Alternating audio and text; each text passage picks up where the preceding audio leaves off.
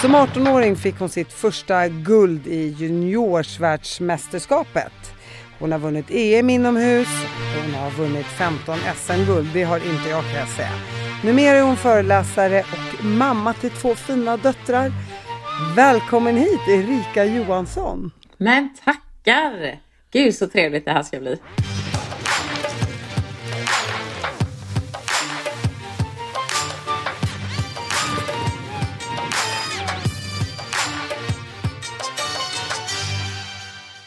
Du Erika, sen är du ju faktiskt lite grann utav en, vad kan man säga, en tv-personlighet.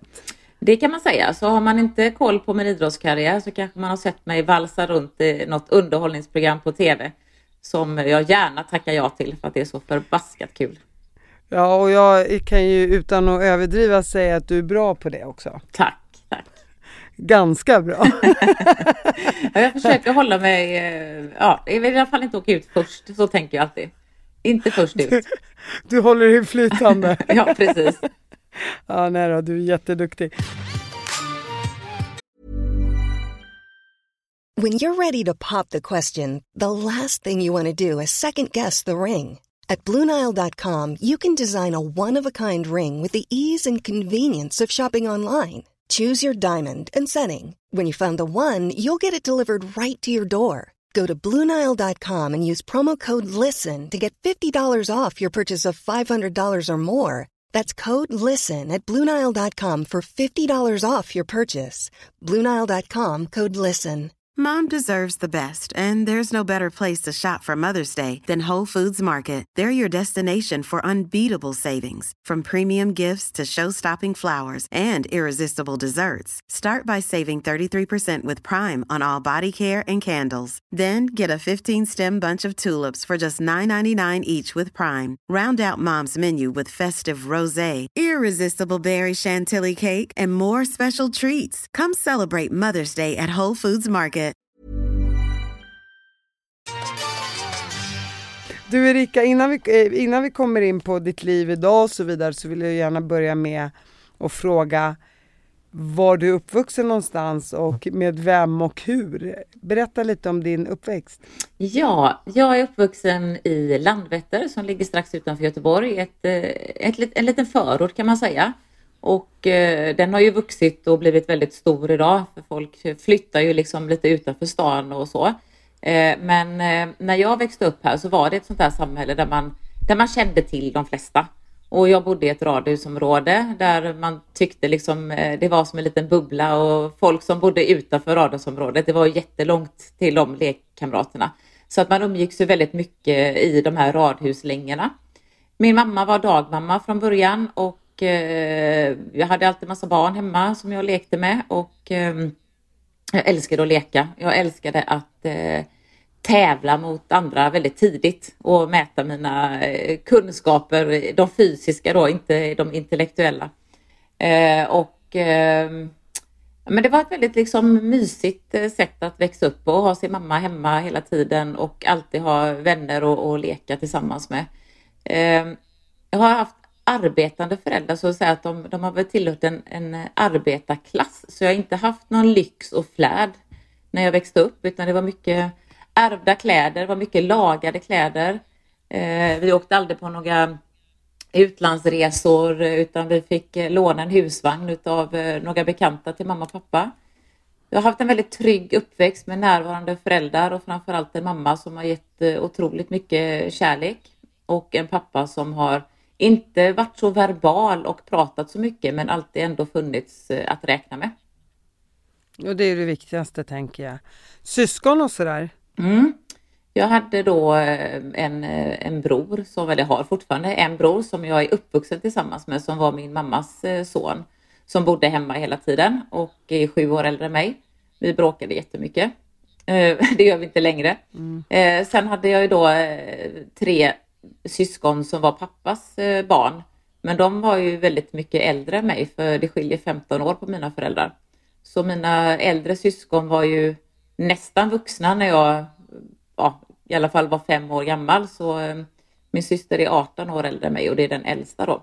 Så de har jag inte vuxit upp tillsammans med. Utan eh, alla, alla fyra är halvsyskon. Men eh, jag tror inte det spelar någon roll egentligen om man är halv eller helsyskon, men växer man upp tillsammans med en annan person så blir det ens riktiga syskon ändå på något sätt.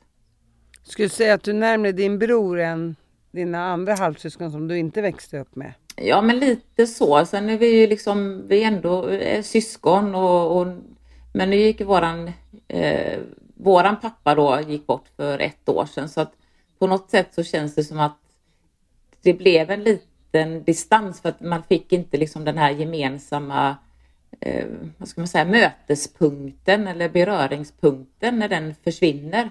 Så ja, det kändes, ja, känns lite förstår. knepigt.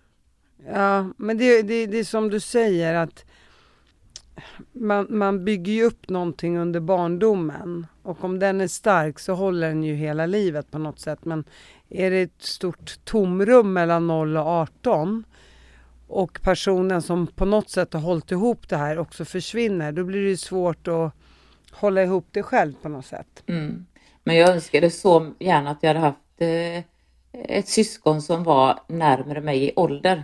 För det såg man ju på sina eh, kompisar som hade syskon. Visst, det var lite kanske tjafs och bråk och så, men de hade ändå alltid varandra. När det skiljer så mycket som, eh, som sju år på en pojke flicka i den åldern så, så har man kanske inte så mycket gemensamt under själva uppväxten. Det är ju nu på senare dag som man liksom blir de där goda syskonen och, och vännerna när man är liksom på, på samma nivå på något sätt. Jo Men, tack, eh, jag har, jag har två äldre söner och en dotter som då är fem, vad är hon, hon är två år yngre än sin närmsta bror som fem år yngre än den äldsta. Det, det, är ju, det är ju slagsmål och bråk hela tiden. Jag undrar vad jag har gjort för fel eller om det är så gamla synder som jag får betala för idag. Men och det är också så här, hon, hon blir ju så här, hon blir en överlevare för hon slår ju liksom tillbaka. Ja, ja, Fast man vet att hon fysiskt sett kommer förlora i första sekund. Mm. Men då finns, det, det, då finns det bra toalettlås och lås. Alltså, man kan bara springa in och stänga dörren.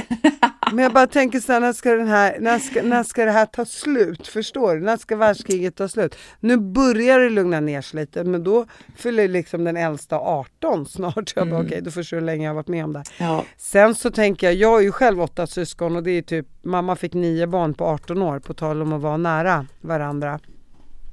Jag kan säga att det är både på gott och ont. För ja.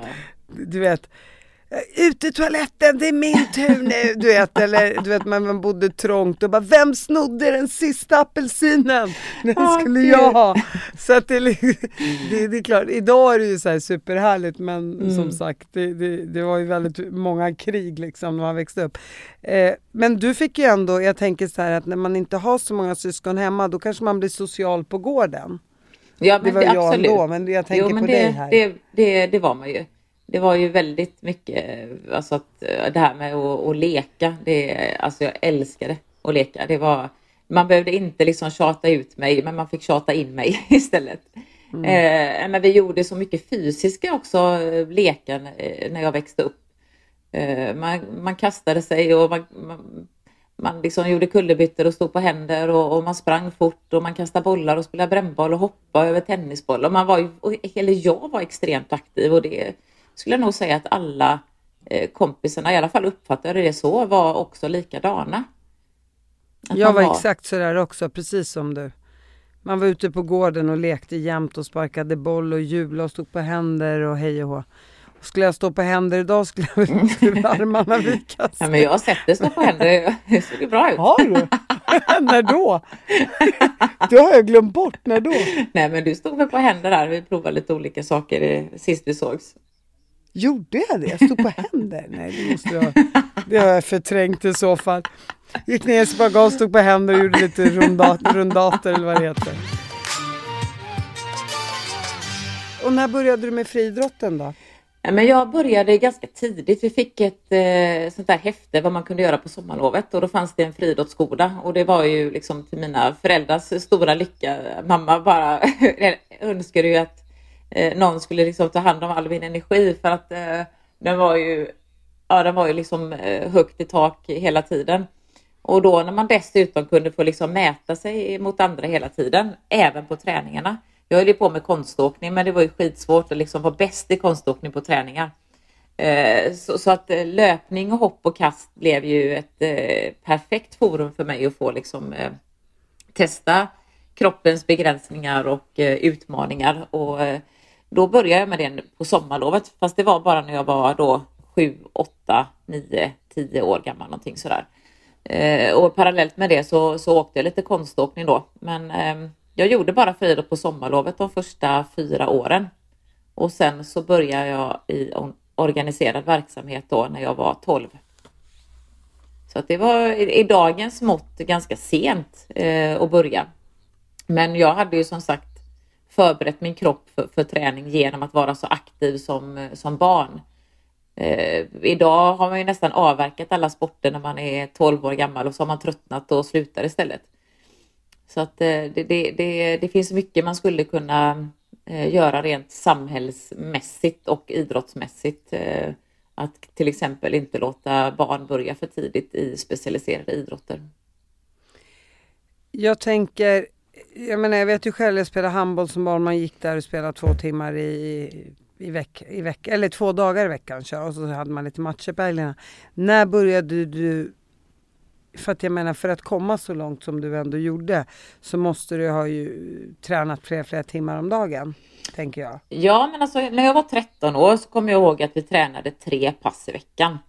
Eh, och sen så ökade sig det på ju äldre man blev och eh, men jag, jag, kan nog inte säga att jag att jag tränade mig till mina framgångar för att jag var ju ett sånt där som man säger supertalang jag var ju duktig redan från början och det var ju egentligen bara att eh, finslipa lite, lite teknik i början sådär som, eh, som behövdes. Men, men annars så eh, det kommer ju fram några sådana supertalanger eh, med kanske några års eh, cykler inom, inom friidrotten eller egentligen alla sporter. Men eh, sen kommer man ju till en viss nivå där, där talangen är en sak men träningen behövs. Och det skulle jag vilja säga kanske kom eh, ja, men runt 17-18 års ålder någonstans där. Givetvis tränade jag, det är inte så jag menar att jag kunde bara slappa och sen eh, liksom ta på mig spikskorna och, och hoppa långt. Men, men just det här Äta, äta en påse chips och dricka cola. ja.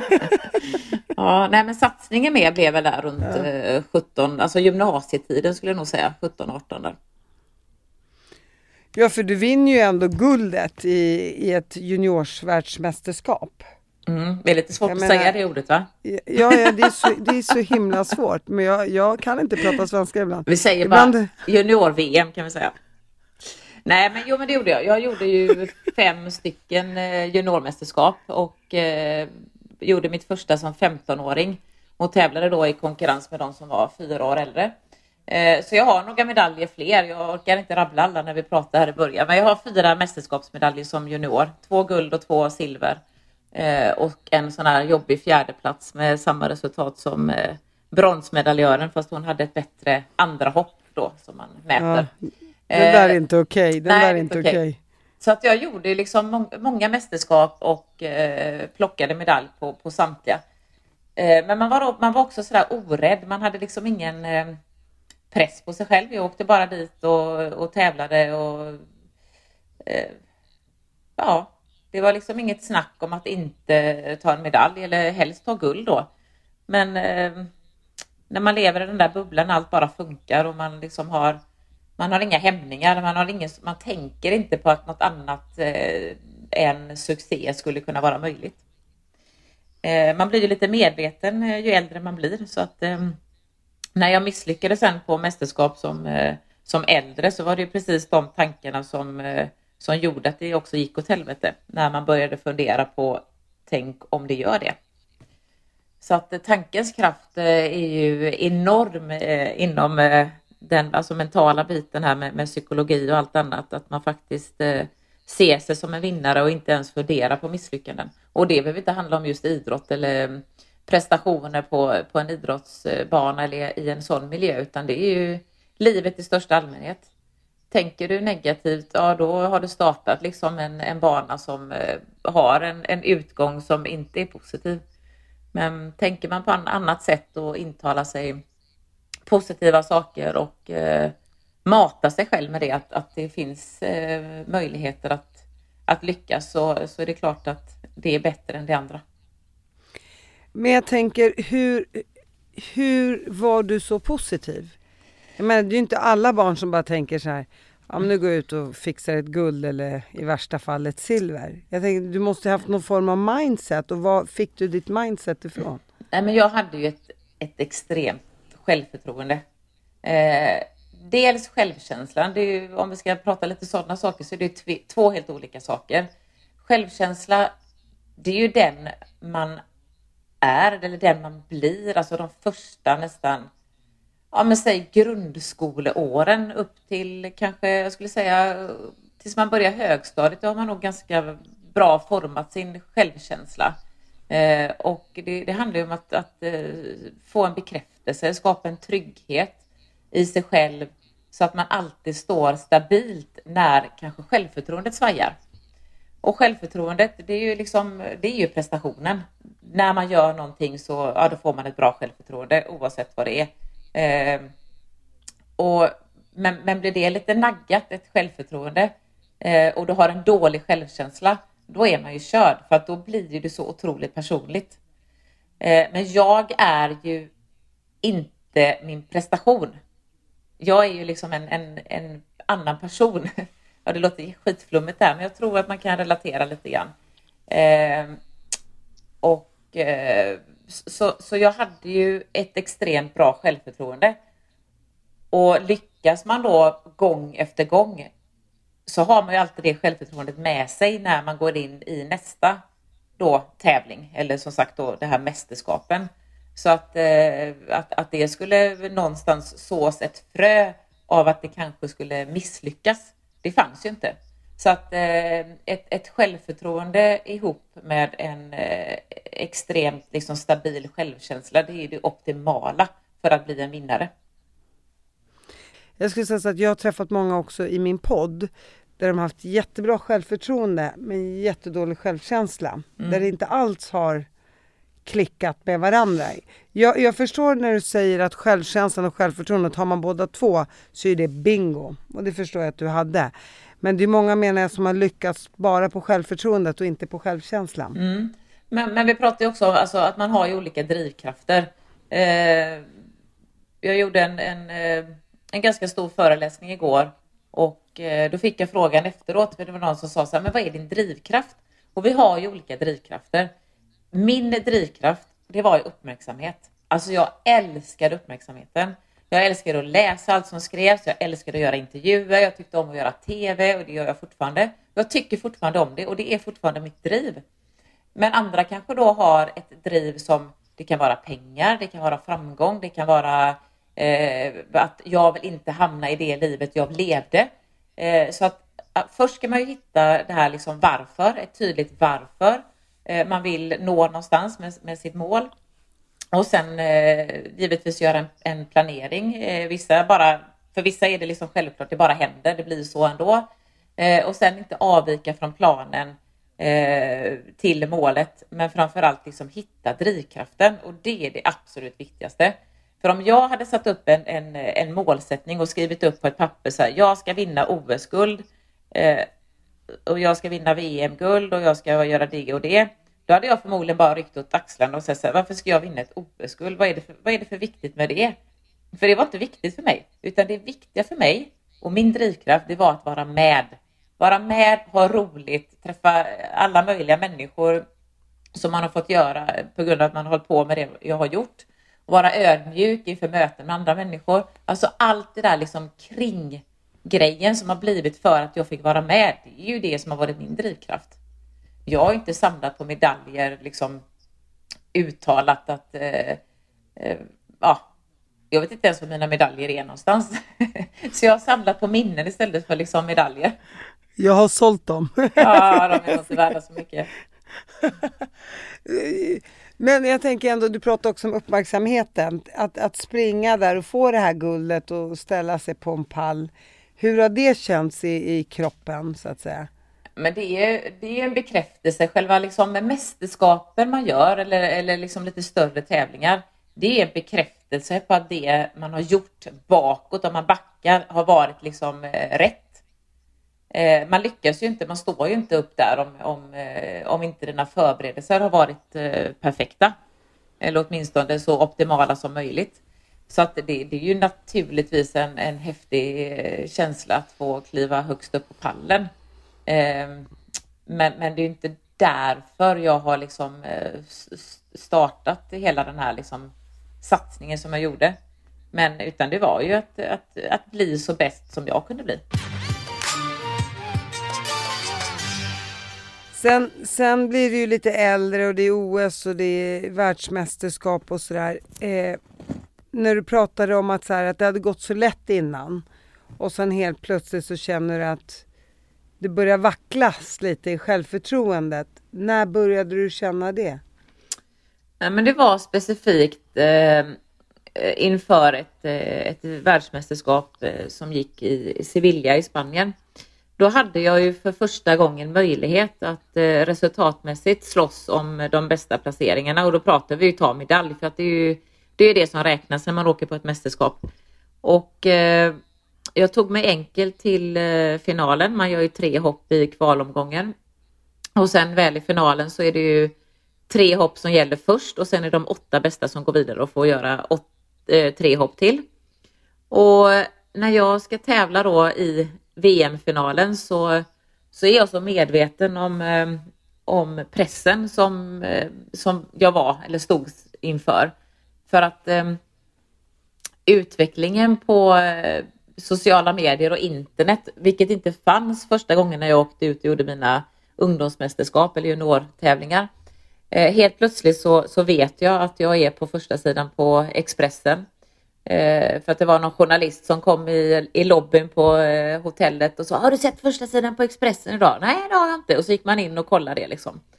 Eh, 2005, eh, sanningens ögonblick stod det som huvudrubrik. Det var då längdhoppsfinalen skulle starta.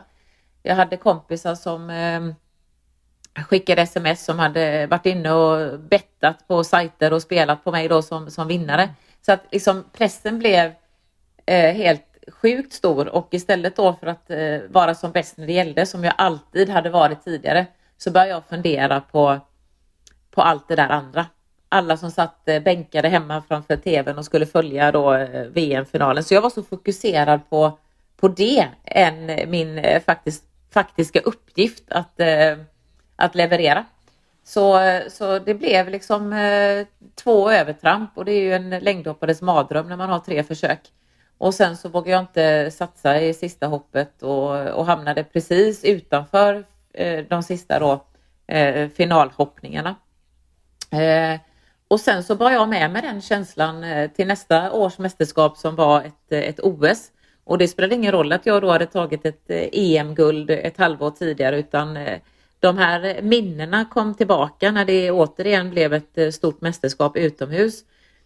Och jag minns att jag försökte att blidka alla som, eh, som inte tyckte om den här kaxiga eh, Erika. För jag sa ju alltid liksom vad jag, vad jag tänkte inför ett mästerskap och jag kunde säga att jag känner mig oslagbar och eh, då lyckades det inte och då fick man ju liksom äta upp allt det där. Så då tänkte jag så här inför OS att ja, men nu ska jag bli, ja, men jag ska bli sådär eh, eh, lite medioker så att man inte ska kunna tycka någonting. För jag vill inte ha de här eh, tiotals mejlen som, eh, som tycker att man åker dit för skattebetalarnas pengar och tycker att man är en eh, jävla kaxig idiot som inte har på liksom, mästerskapet att göra. För de finns också. De som inte tycker om en och eh, alla positiva hejarop och sånt, det är inte det man tänker på när man står där och ska prestera, utan man tänker på de jävlarna som har, som har skrivit någonting som, eh, som inte tycker om en och då blir det en känsla. Så att jag började helt enkelt förbereda mig inför ett misslyckande på OS. Och eh, det blev precis så som jag hade tänkt mig att det skulle bli. För jag hade talat om för min gubben i lådan där inne att eh, fan, det kanske inte ens blir en OS-final så att vi kan väl lika gärna förbereda oss för, för att ehm, eh, det, är, det blir tre eh, dåliga hopp i, i kvalet och så kommer du ut där till journalisterna och så säger du bara så här. Så jag hade till och med övat in eh, en fras som jag skulle säga när jag kom ut och mötte då först eh, eh SVT och TV4 är det väl som ligger ute med sina livesändningar. Så att eh, ja, det, så blev det. Det blir som man tänker och eh, att analysera detta var ju inte lätt precis efteråt utan det tog ju några månader innan jag insåg vad det faktiskt var som, som hade hänt. Och eh, hur jäkla viktigt det är att eh, mata sig själv med rätt eh, tankar. Fanns det ingen där som du kunde prata med eller som försökte pusha dig i rätt riktning eller som försökte få bort dina hjärnspöken? Ja, alltså vi var ju först, eh, först när vi kom till Australien så åkte vi upp till Brisbane och så var vi där på ett eh, pre-camp som det kallas för att akklimatisera sig mot tidsomställning och, och träna liksom några dagar innan vi skulle då ner till, till Sydney. Och redan där kände jag att det står inte rätt till i, uppe i skallen på mig utan eh, jag skulle behöva hjälp. Men eh, det är inte samma sak som att liksom eh, justera en ländrygg eller tejpa en fot liksom. Vem säger man till så här att jag är så fucked up i huvudet just nu så att jag behöver liksom mental hjälp nu? Är det någon som kan fixa det? Jag vet inte om det, om det hade gått om jag hade liksom skrikit högt eller om det ens hade funnits någon på plats eh, i, i eh, SOK-teamet som hade kunnat hjälpa mig. Utan det här, det, det handlar ju lite också om att, eh, att hitta någon som, eh, alltså en person som kan, som kan hjälpa en, som man känner eh, förtroende för och som gärna har gjort det tidigare och, och har liksom jobbat med, eh, med idrottare som eh, kanske har haft svårt att knyta ihop och hålla ihop liksom säcken och eh, ja, få tillbaka den där vinnarskallen. Men jag tog hjälpen sen efteråt, eh, efter OS. Och hur gammal var du när du var i Sydney då? Vilket år var det? Det var 2000? Nej, det var, ja, det var 2000 så jag var 26. Det var det? Ja, mm. jag bara fick en... Det bara ringde en klocka. Ibland gör det det, den ja. ringer inte så ofta men... Pling sa det. Ja. Nej men, eh, och hur gammal var du då? Jag var 26. 26. Ja du sa det precis, mm. förlåt på jag bara tänkte på den där klockan som ringde. Du var 26 år gammal och vad händer efter det? Du säger äh, att du tar hjälp. Vad, ja, och, och, eh, jag har ju en, en bekant här från Göteborg som heter Kjell Enhager som är en väldigt duktig eh, mental coach och har jobbat med bland annat eh, golf och eh, tennis, eh, våra bästa spelare både i Sverige och eh, internationellt. Och eh, jag hade träffat honom eh, vid tidigare tillfällen och, och, fått lite hjälp så jag tänkte så är det kanske dags att, att göra någonting nu lite mer eh, eh, inte drastiskt, men, men det var ju, jag ska nog säga att det var nog lite drastiskt för det var lite ett rop på hjälp att, att kunna hantera mästerskapssituationer. För när jag kom till OS-stadion och skulle göra mitt eh, längdkval där, då var jag rankad eh, femma i världen. Så att eh, det var inte så att jag, jag skulle slå i underläge på något sätt, utan det var ju det här liksom att jag, jag pallade inte med förväntningarna helt enkelt. Och då skyddade jag nästan mig själv genom att bryta ner min idrott, alltså mitt längdhoppande till någonting som var eh, meningslöst och inte betydde någonting. Så att det var därför jag tror kunde ta så lätt på det också. Eh, för det jag sa när jag kom ut i den mixade zonen, det var eh, exakt så här. Det här var väl ingenting, solen går ju upp imorgon med. Eh, så att eh, två tillfällen träffade jag Kjell Enhager och eh, jobbade med då mina tankar, att eh, skruva dem eh, rätt igen och se sig själv som en, som en vinnare. Och då mm, får man helt enkelt eh, inom sig spela upp det perfekta hoppet och eh, känna den känslan som infinner sig i kroppen när allting bara stämmer. se resultatet som kommer upp på tavlan och det kunde ju vara liksom något, kanske en strävan efter att hoppa då sju meter och så skulle man liksom sätta då någonting som man kallar för en trigger. Så man knyter näven eller spänner rumpan eller klappar sig på låren. Någonting gör man för att kunna liksom plocka fram den här känslan när allting bara stämmer.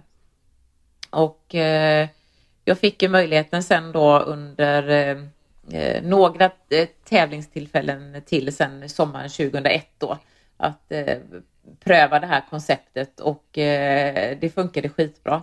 Sen eh, fick jag tyvärr en, en skada i min fot eh, sommaren 2001 och eh, hade jag vetat att de tre tävlingarna var de sista jag gjorde så hade jag njutit ännu mer.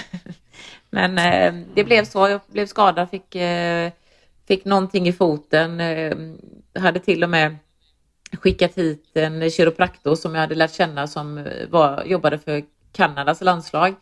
Eh, så jag eh, mejlade honom och skrev kan du komma till Göteborg och ta hand om mig och se om du kan hjälpa mig och, och eh, lösa min fotskada. Så han flög över och var här i en vecka och försökte liksom allt han kunde men eh, nej, det funkade inte. Det gick liksom inte att, att belasta foten vare sig för, vare sig för sprint eller hopp. Så eh, ja, men det var väl lite så här kan man säga lite sliding doors effekten där. Jag gick ut en kväll och på scenen stod det en, eh, en kille som, eh, som sjöng och spelade gitarr. Och det blev också pappan till eh, min första dotter som föddes då året därpå. Helt otroligt. Det var meningen. ja, på något sätt kanske det var det. Men, har... men vilken, vilken, vilken jäkla antiklimax liksom. Och bara, vänta här. Alltså här kommer jag ur det här och nu har jag hittat ett sätt att bearbeta mina hjärnspöken och så går första tävlingen bra och så blir man skadad. Ja, det var eh, katastrof då, då, då, då, då skulle jag ju sätta mig ner och tänka så här, vad är meningen med mitt liv just nu? Mm. Alltså, jag bara tänker hur jag själv skulle reagera upp i mitt eget huvud. Sen när man blickar tillbaka på sitt liv så inser man ju såklart att så här, ja dina barn är mycket viktigare än din längdhoppskarriär.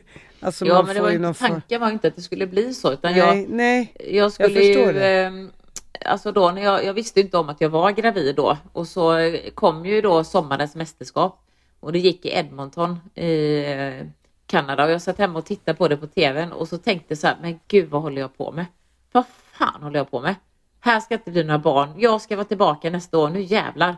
Nu ska jag bli fri från den här skadan i foten och så, nu kör vi bara. Och sen började jag må illa och brösten gjorde ont och så. Fanns Jaha, redan du, där. Så, ja, vad roligt. Ja. ja jag, jag, förstår. och sen så föddes Tess, eh, som hon heter, i maj. Och sen så började jag träna eh, typ sex veckor efter graviditeten. Så började jag komma igång och röra på mig lite grann för att eh, jag var ju inte färdig. Eh, jag skulle ju tillbaka, alltså 2002 skulle ju bara vara ett, ett så kallat mellanår när jag Eh, Eh, fick barn och eh, tränade mig tillbaka igen. Så mitt sikte var inställt på OS i Aten 2004 och sen få kanske runda av karriären med ett eh, mästerskap på hemmaplan i Göteborg då med ett EM 2006. Men eh, sen började det liksom strula ett halvår efter att hon var född eh, så skulle jag börja eh, sätta ihop liksom längdhoppandet och jag var stark och jag var snabb och tekniken var perfekt. Och så på ett träningspass så, så, så bara liksom började det umma uppe i eh, baksida, liksom eh, vid korsbenet, alltså vid rumpan in mot eh, det här platta benet man har där strax ovanför svanskotan. Eh, och då trodde jag först att jag hade fått en muskelbristning. Men sen så när vi kollade upp det här, då var det ju början till stressfraktur då i bäckenet. Och sen så höll det på liksom att vandra fram och tillbaka och, och det var väl kanske så med facit i hand att jag, jag eh, la på för mycket belastning för tidigt. För eh, eh, som kvinna som föder barn så luckras ju bäckenet upp och eh, jag kanske skulle ha med facit i hand väntat eh, lite längre innan jag eh, gjorde vissa övningar på träning och så. Men det, det kändes ju bra. Men det blev ett extremt bakslag som eh, höll på väldigt, väldigt länge. Och det var också det som gjorde sen att jag fick eh, kasta in den berömda handduken och sluta då. Sen var jag ju eh, mentalt fortfarande på banan och det var ju det som var så jobbigt. Att fortfarande känna liksom att jag är inte färdig, men kroppen vill inte mer. Så det var en sorg i väldigt många år. Var det. Ja, jag, jag, jag, jag kan verkligen sätta mig in i din situation. Jag förstår det hundra procent. Och det är klart, ha, någon borde ha stoppat det där. Det är klart 6 12 veckor efter en, en förlossning så måste man kanske vila nästan ett år för att kunna komma tillbaka. Men samtidigt, jag förstår också ditt mindset. Jag, jag fattar liksom, man vill, det, det, kryper i hela kroppen och i huvudet och man vill bara ut, ut, ut och känner sig så redo. och kroppen känns så bra och så kommer det där men man har inte fått några varningssignaler under Nej, nej. tiden heller. Så det känns så, jag, jag, känslan av orätt, att det blir lite orättvist på något sätt. Mm. Men eh, som sagt, eh, då, får man, då får man ju vinna andra saker tänker jag här i Ja, livet. precis.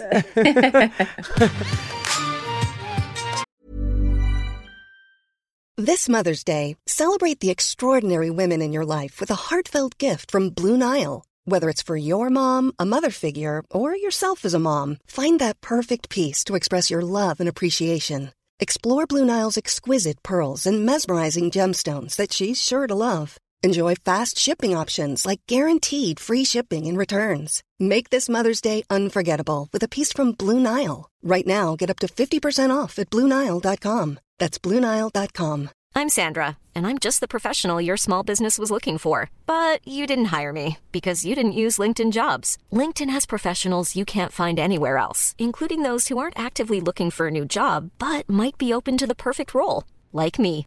In a given month, over 70% of LinkedIn users don't visit other leading job sites. So if you're not looking on LinkedIn, you'll miss out on great candidates like Sandra. Start hiring professionals like a professional. Post your free job on linkedin.com/people today.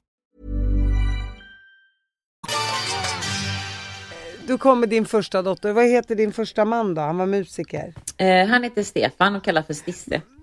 Men du, alltså du tror inte mig nu, men jag kommer ju, alltså nu trillar ju poletten ner.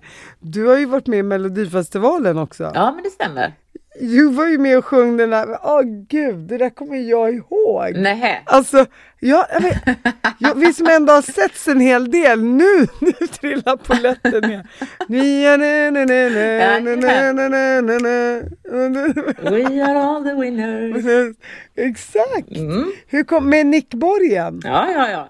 Har du koll på sånt Ja alltså? men vänta, jag är en stjärna. Det, måste... det var ju du och så här, typ Maria Kraka och Ja, någon ja, mer. Eller vem var den tredje? Frida Johansson heter hon. Ja, du Mm. ser. Ja, Jag för att Melodifestivalen tittade på som barn. Vilket år var det nu igen? 93. 90, och hur, hur hamnade ni där? Ja, hur fasen hamnade vi där? Det skulle vi kunna göra ett, ett eget poddavsnitt om det.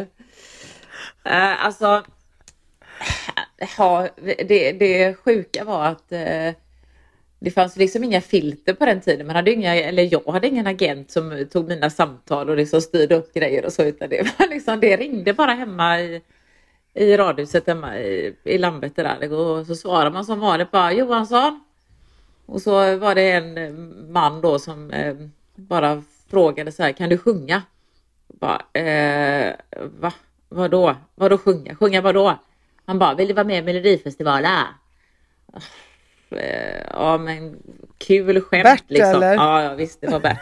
Så sa kul skämt, det blir roligt sen när ni ska spela upp det här i radio liksom att ni lurar mig. Nej nej nej nej nej, så här, det här är Bert Karlsson. Nej, lägg av. Jo, re, ja, ge, mig, ge mig ditt telefonnummer så, så, så ringer jag upp. Ja visst, så fick jag telefonnumret och så eh, svarade de då Marianne Records. Jag bara hej, jag pratar med Bert Karlsson. Ja, ett ögonblick. Och så skrattade han så här. Han bara, hur ser du att det var sant? Jag bara okej. Ja, vadå ska jag vara med i Melodifestivalen? Han bara ja, jag har en kanonlåt här. Jag skickar ner den och så kom det ett kassettband. Eh, och jag tryckte in det i pappas eh, bandspelare nere i vardagsrummet och så eh, hade jag fått texten och så började jag sjunga med det. Och, alltså Bert hade inte talat om att, att, eh, att vi skulle vara en idrottskör utan jag trodde att jag skulle köra den här själv. Jag hade så här hybris. Hur fan det här fixar jag aldrig. Ska jag stå där och göra det här själv? Ja, ja det får vi göra då liksom. Det kan ju På vara tal, om kul. bra, på tal om bra självförtroende. Ja, bara, det här kan vara kul. Man kanske får sänka tonarten lite.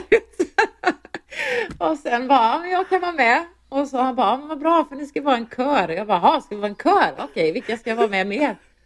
Och då var det faktiskt från början eh, Pernilla Wiberg och eh, Louise Karlsson, simmerskan, som skulle vara med. Men de hoppade av av eh, någon anledning och så blev det liksom en friidrottskör då. Och jag var ju eld och lågor för jag har ju alltid älskat musik och sådär så att jag kontaktade ju Nick Borgen och åkte hem till han och liksom fick ju sjunga för första gången liksom i en sån riktig studio, sjunga in refrängen där liksom och var ju skittaggad på det här. Eh, men men liksom, vi hade ju inga, ingen som fixade saker åt oss. Så jag fick ju gå ut och, på Göteborgs gator och liksom köpa våra scenkläder. Och, ja, det var ju helt fruktansvärt. Men, eh, Men det gick väl ganska bra också? Ja, men det gjorde Eller? ju det. Men du vet, när vi, vi, det här var ju bara då en gång. Det är inte som idag att det liksom är massa delfinaler och allt, utan det var liksom en stor final då i eh, Lisebergshallen och trippel en touch med Lasse Kronér i spetsen och var programledare. Och eh, jag tror att vi träffades kanske med fyra dagar innan. Eh, vi kanske sågs på onsdagen och så var ju liksom eh, inspelningen då på, på lördag. Och Maria när hon kom till Göteborg då, Akraka, så, så till skillnad från mig då så det första hon sa, sa bara vad är det vi ska sjunga för något? Jag har aldrig hört låten. Åh gud, tänkte jag, vad är detta? Ja, och sen så hade vi någon koreograf där som skulle liksom eh, tala om för oss eller guida oss då hur vi skulle liksom föra oss på scenen och till att börja med så det, alltså det spårade ur för hon tyckte att eh, eftersom Frida var häcklöpare så skulle jag och Maria liksom ställa oss ner på alla fyra på scenen och så skulle Frida liksom springa över oss. Och vi bara, äh, nej, nej. Alltså nej, det där kommer inte hända. Det går inte. Det är för mycket. Eh, Och vad skulle du då? En sandgrop där Nej, du jag skulle vet hoppa? inte vad hon tänkte. Alltså, det blev så jävla fel. Bara, så sa jag, vi löser det här Herregud. själva. vi löser något själva. Och så började vi träna där. Liksom. Det var som spektakel. Va? I fyra dagar. Men Ja. sjukt att hon inte ens hade hört låten. Nu, nu kanske det inte var så svår text men så här, man vill ju ändå sjunga någorlunda rent också. Ja, ja, men det... We are all the winners, we are all the best. Att vi får vara tillsammans, det betyder mest eller bäst. Jajamän, ja, ja, alldeles riktigt. Fan, det, är du som, det är du som kommer åka dit nästa gång på, på Mello. Kommer få Ja, köra du, nej, du jag sjunger som en kråka, det kan du fet glömma. Gud vad roligt alltså. Men vilken placering hamnade ni på? Ja, men vi kom ju, eh, vi kom ju tvåa. Nej, nej men grejen, det, det, ja, vi, vi borde ha vunnit, eller borde ha vunnit ska jag säga, för Arvingarna var ju skitbra och Eloise är ju också en låt som liksom det, eh, det. håller den. Men det, det, det, alltså det var ju, eh, Eh, de gjorde ju en sån riktig kupp för att det här var ju första gången i liksom tv-historien som svenska folket skulle få ringa och rösta. Och eh, jag tror att de här telefonsystemen brakar väl liksom sönder. Så att, eh, men, men Eloise vann. Men ute i Sverige så satt ju alla jurygrupper med sina resultat som de skulle ha röstat då. Så de blev också lite tagna på sängen och eh, hade gjort sitt liksom förarbete och lyssnat in och satt poäng och allting. Så att eh, helt hux flux liksom så betydde inte deras eh, engagemang och röster någonting. Utan det var telefonröstning som, som avgjorde eh, det hela. Men enligt den juryn i alla fall, då hade de våran eh, We are the winners som, som vinnarlåt och inte Eloise. Så att, eh, men det kanske var lika bra det, för tänk, tänk om vi tre hade åkt ut liksom på den stora Eurovision. Det har gått jättebra. Och vunnit, because you Ja. are all the winners. Ja, kan du sjunga den lite? Varför ska jag sjunga den? Ska jag sjunga den? Det är din sång. Ja, ja precis. Du bara, mm, nej tack. Men jag gillade den, det, det måste jag säga. Ja, jag men den ju är alltid... ju härlig. Den, är liksom, den går ju fortfarande hem. i- Den spelas ju Ja. på idrottsevenemang runt om i, i vårt land. Så att, eh, Den är trallvänlig. ja, den är är check. Det är trallvänlig. en check låt. Ja, Annars hade jag själv inte kommit ihåg den. Nej, precis. och det sjuka är att Erika, vi har ändå hängt en del och jag har inte tänkt på det en enda gång. Och helt plötsligt bara trillar polletten ner. Det är så sjukt alltså. Det är helt galet. Men du får din första dotter i alla fall, din fantastiska dotter 2002? Ett eller tre? Nej, 2002. 2002. 2002. Jag går tillbaka här nu. Ja. Vi, vi, det är ändå sjukt så här, mitt i din liksom världskarriär så bara går du in och hoppar in och sjunger Melodifestivalen. Och du hade kunnat komma till Eurovision, det, är bara, det var ju på målsnöret verkligen. 2002 får du ditt första barn med din musiker, Stefan kallas för Stisse. Eh, borde man känna till honom? Nej. Eller, nej. Ja, du har varit mycket i Sälen och gått på afterski kanske. Det har jag faktiskt inte. Och, och, och hur länge höll ni ihop då? Eh, vi höll ihop i, ja det var inte så länge, vi separerade väl när Tess var kanske två år. Så, vi, vi eller, ja, insåg väl att vi var väldigt extremt olika. eh, dygnsrytmen till att börja med. Musiker, inte vakna så tidigt på morgnarna, lägger sig väldigt sent, eh, ute och spelar mycket. Eh, men det var mycket som, som inte liksom eh, var bra, men å andra sidan så är vi liksom, vi är bästa vänner idag. Det är en av mina absolut närmsta eh, vänner. Och, och jag kan inte fatta att vi eh, eh har haft sex. jag vet att vi har barn ihop men jag kan liksom bara, nej det där, nej, det där, det är liksom, hur kan man ha det? Det är ju en kompis. Alltså, nej men det är, helt Maria. Ja, det måste Maria. det. Ja. Skulle jag bara tänker ensamstående, då var du 28 år med tanke på att du var 26, eh, OS i Sydney. Mm, jag var 28 eh, när Tess föddes då, ja precis. Ja. Mm. Jag bara tänkte 26 plus 2 om man sa så. Ja. Men, men eh, så tänker jag bli så ensamstående mamma till en tvååring. Det måste väl ändå ha känts ganska tufft tänker jag. Fast jag har aldrig varit ensam för jag har alltid träffat någon ny ganska fort. Eh, så jobbar jag. Så att eh, jag, tror att det har lite med min... Eh, att jag, jag vill inte vara ensam. Eh, jag tycker inte om det tillståndet att vara själv.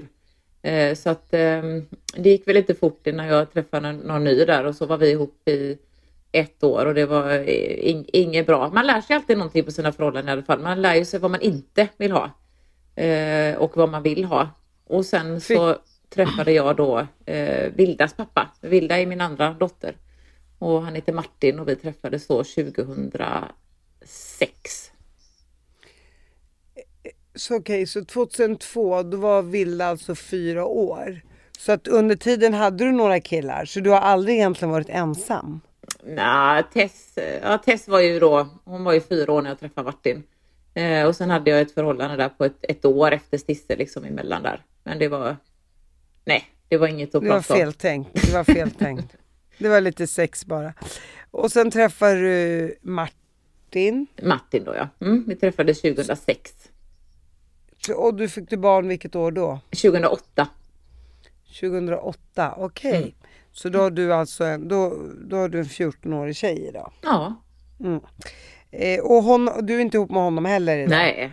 Nej, fy far Eller inte nej så, men alltså man blir ändå liksom less på sig själv att man inte kan eh, hålla ihop eh, ett förhållande. Det är lite tråkigt. Och varför alltså, kan du inte hålla ihop?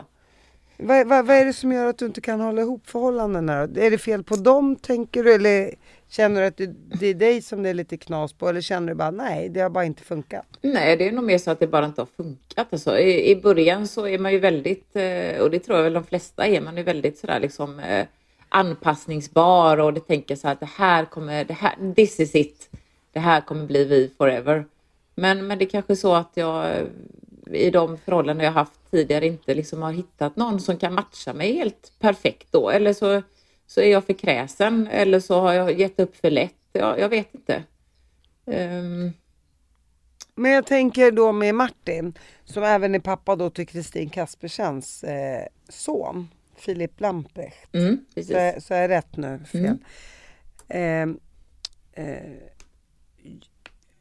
hur, vad var det då som inte funkade? Är det för att du är för självständig eller för att ni hade olika tider eller är det bara att kärleken dog ut? Nej, men jag du, hör, du får alltid tre alternativ. Ja, du? precis. Ja, det, det sista det är lättast att ta det. Kärleken dog ut. Eh, väldigt ja. enkelt. Nej, men alltså när vi träffades så Martin bodde i Stockholm och så flyttade han ju faktiskt till Göteborg och eh, vi gifte oss 2009 och som sagt, jag hade ju en dotter sedan tidigare och eh, då var ju Tess, eh, hon var ju fyra år när vi träffades och Vilda då föddes 2008 så det är ju sex år mellan mina döttrar där. Och, eh, men jag skulle nog säga att eh, en stor anledning var att hamna mittemellan sitt egna barn och sin eh, nya man. Och där tror jag säkert väldigt många kan känna igen sig det här att man, eh, man vill stå på, eh, på nästan båda sidor men man hamnar mitt emellan och det är jävligt svårt att eh, eh kanske då ibland som jag tyckte eh, mig vilja stå på Tess sida att köra över liksom eh, sin man och sen var det väl när hon blev större som, som hon ifrågasatte det där lite grann och sa liksom varför står du aldrig på min sida? Tycker du alltid som Martin? Så sa han, nej det tycker jag inte. Och då sa han, varför visar du mig aldrig det då? Varför står du aldrig på min sida? Och det var lite så när jag började liksom fundera eh, att nej, det här känns, det här känns inget bra. Eh, man är ju sina barn närmast, så är det ju. Så är det ju, 100 procent. Och, och, jag, och det där är ju, vi, vi, vi, har pratat mycket om det där med relationer och det där med att ta sida och sådär. Samtidigt är det så här, och jag kan inte prata om ert förhållande, men generellt sett så tänker jag att eh, när, man, när man är den vuxne så ska man agera som den vuxne också. Och jag tror också så här, jag har ju också varit styrmamma och så vidare och alla hatar mig. Nej jag ska bara. du bara what? Det tror jag inte. nej, nej då, men också att inte ta den där mammarollen kanske på ett sätt och försöka liksom så här, blir det en konflikt liksom okej, okay, då kanske inte jag ska ta den, då kanske pappan får ta den konflikten. Eller så här, man vill ju skapa så, så, så, så, så få onödiga sådana möten som möjligt. För att det är ju liksom inte min uppgift att uppfostra. Det är inte min uppgift att kanske alltid säga till. Samtidigt som man ändå vill vara sig själv. Så det är ju lite paradoxalt ja, i det, det, hela. Men och, det är klart, barnen går ju före. Blod jo, men det gör vatten. Oftast. Men sen, får säga, alltså, Martin är en, en superpappa eh, och, och fantastisk på alla sätt. Men, men han och Tess personligheter, det, de liksom, eh, det, det, det, det funkade inte bra. Det funkar inte bra. Eh, Martin då utbildad coach och, och liksom väldigt duktig i det ämnet och Tess då med, med skinn på näsan som inte låter någon sätta sig på henne. Eh, nej, och skulle det vara konsekvenser för, för någonting som, eh, som, som gjordes eh, när hon var liten att ja, men då får du inte eh, använda dina tuschpennor eller då får du inte ta dina Nej, okej, okay, så hon bara, då får vi väl ta något annat istället. Alltså det, det, liksom, det bet aldrig på henne. Och, ehm, och sen, eh, alltså hon, hon är ju speciell på sitt sätt och hade lite svårt med det här med konsekvenstänk. Vad händer om jag fortsätter att göra det här nu? Så kunde jag ju se liksom bilderna som man bara okej, okay, men om man inte slutar med det nu eller om man börjar med något eller inte gör som, som eh, han säger eller som jag säger så kommer det här hända längre fram. Men för henne var det liksom bara, men bara jag får liksom göra detta så, så är det lugnt. Men ehm, ja, så hon har ju också fått jobba med sig själv. Så är det. Det får vi alla men, göra. Men, men jag bara tänker med att fostra barn överhuvudtaget, hur lätt är det liksom? Man Nej, är ständigt irriterad och förbannad. Och, ja, och, och, min dotter har ju börjat märka det på mig. Hon märker ju när det, är liksom, när det brister och när jag tappar det lite för att jag blir så här. Hon märker att min energi blir så låg och då vänder hon. Det är ungefär som att hon så här, hon väntar verkligen tills jag landar i det där nu är jag orkeslös känslan. Då ger hon sig. Mm. För först är det den här orkeslös känslan, sen kommer utbrottet. Så hon ger upp redan vid orkeslös känslan. Ja, ja vad bra. Nej men alltså de, de, de, de pushar och pushar och pushar. Gud, det är ja. så, här, så gör ju barn, det är inget konstigt men så här, du tar det ju mer när det är ditt eget på något konstigt mm. sätt. Du, jo men det gör man ju. Det har väl naturen sett till också. Men hur är deras relation idag tänker jag då när ni inte lever ihop? Och han ändå fortfarande är pappa till Vilda? Uh, ja, Martin och Tess, eh, de, de umgås ju inte liksom. Det är ju inte så att de, de träffas eller de kanske, jag vet inte, de kanske har någon kontakt ibland sådär men inte, det är ingenting. Och jag har ju inte någon kontakt med Filip heller så tillvida att jag kanske träffar honom någon gång när, när han hälsar på och vi ses liksom med, med Vilda. Men eh, den familjekonstellationen, den är ju liksom, den är över. Den är ett, eh, ett kapitel liksom som, som har varit. Eh, men eh, men eh, Martin och, och Vildas relation, den är ju som eh, pappa-barn-relation. Han har ju henne varannan vecka fortfarande och bor kvar i Göteborg så att, eh, så att det är inga konstigheter. Och vi, vi pratar idag liksom på ett, eh, ett bra sätt igen. Så. Och Filip och Vilda då, har de en bra syskonrelation? Ja, men det är återigen där som vi pratade om i början där, när man inte får växa upp eh, tillsammans så blir ett syskon Ja, på pappret och blodsband är det ett syskon, men eh, det skulle lika gärna kunna vara en kusin.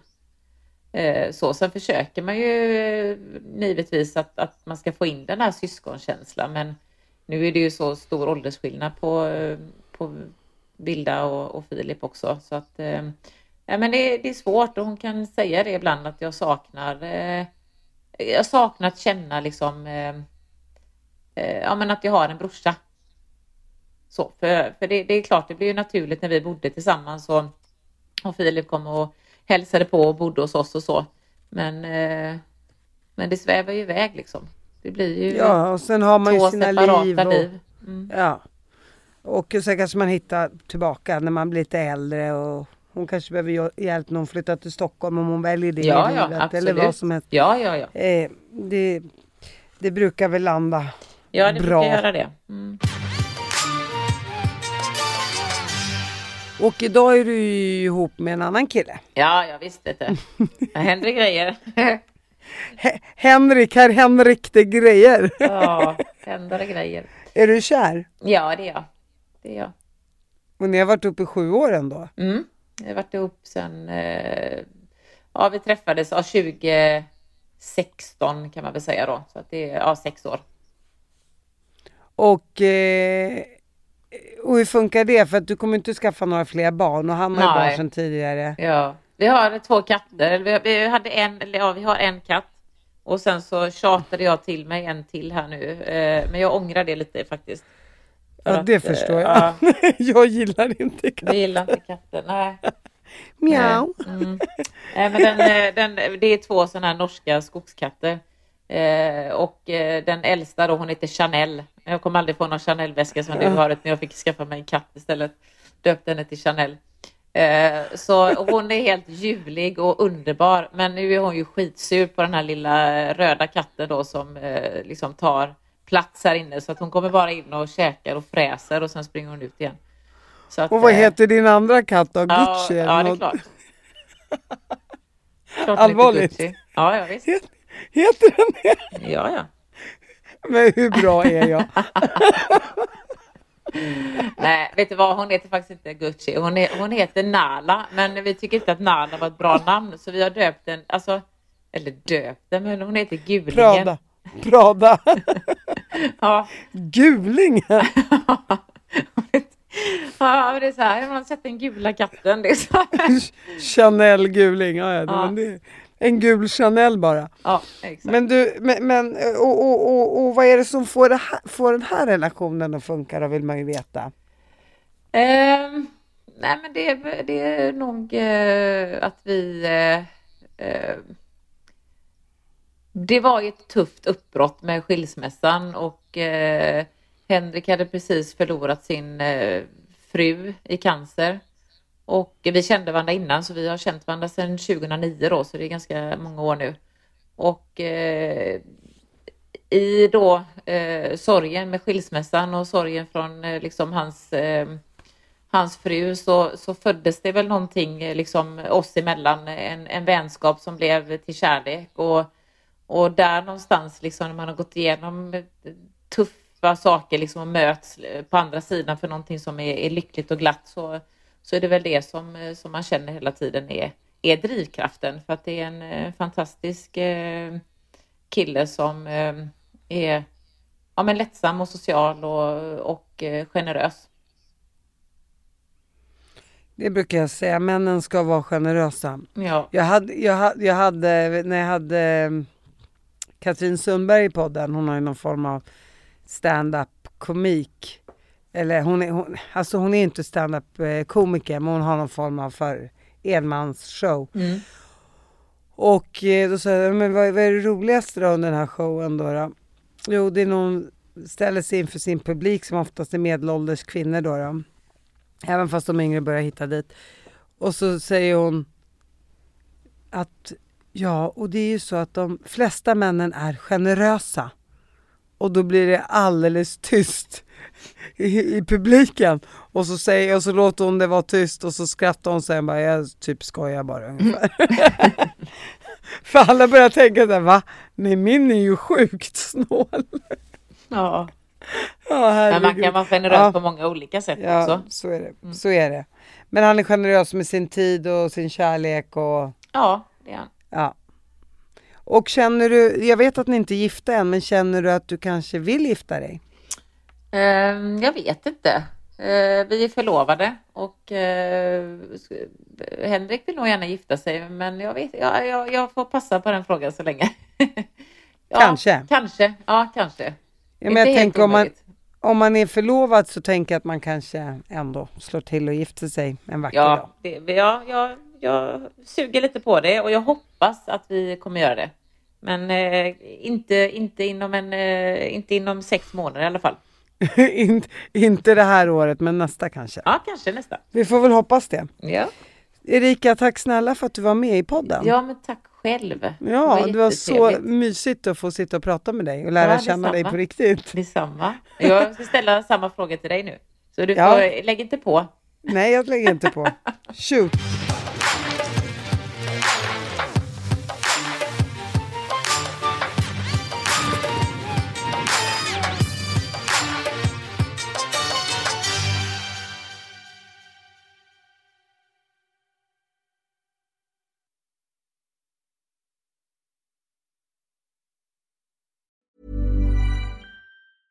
Even when we're on a budget, we still deserve nice things. Quince is a place to scoop up stunning high-end goods for 50 to 80% less than similar brands. They have buttery soft cashmere sweaters starting at $50, luxurious Italian leather bags, and so much more. Plus, Quince only works with factories that use safe, ethical, and responsible manufacturing. Get the high-end goods you'll love without the high price tag with Quince. Go to quince.com slash style for free shipping and 365-day returns. Mom deserves the best, and there's no better place to shop for Mother's Day than Whole Foods Market. They're your destination for unbeatable savings, from premium gifts to show-stopping flowers and irresistible desserts. Start by saving 33% with Prime on all body care and candles. Then get a 15-stem bunch of tulips for just $9.99 each with Prime. Round out Mom's menu with festive rosé, irresistible berry chantilly cake, and more special treats. Come celebrate Mother's Day at Whole Foods Market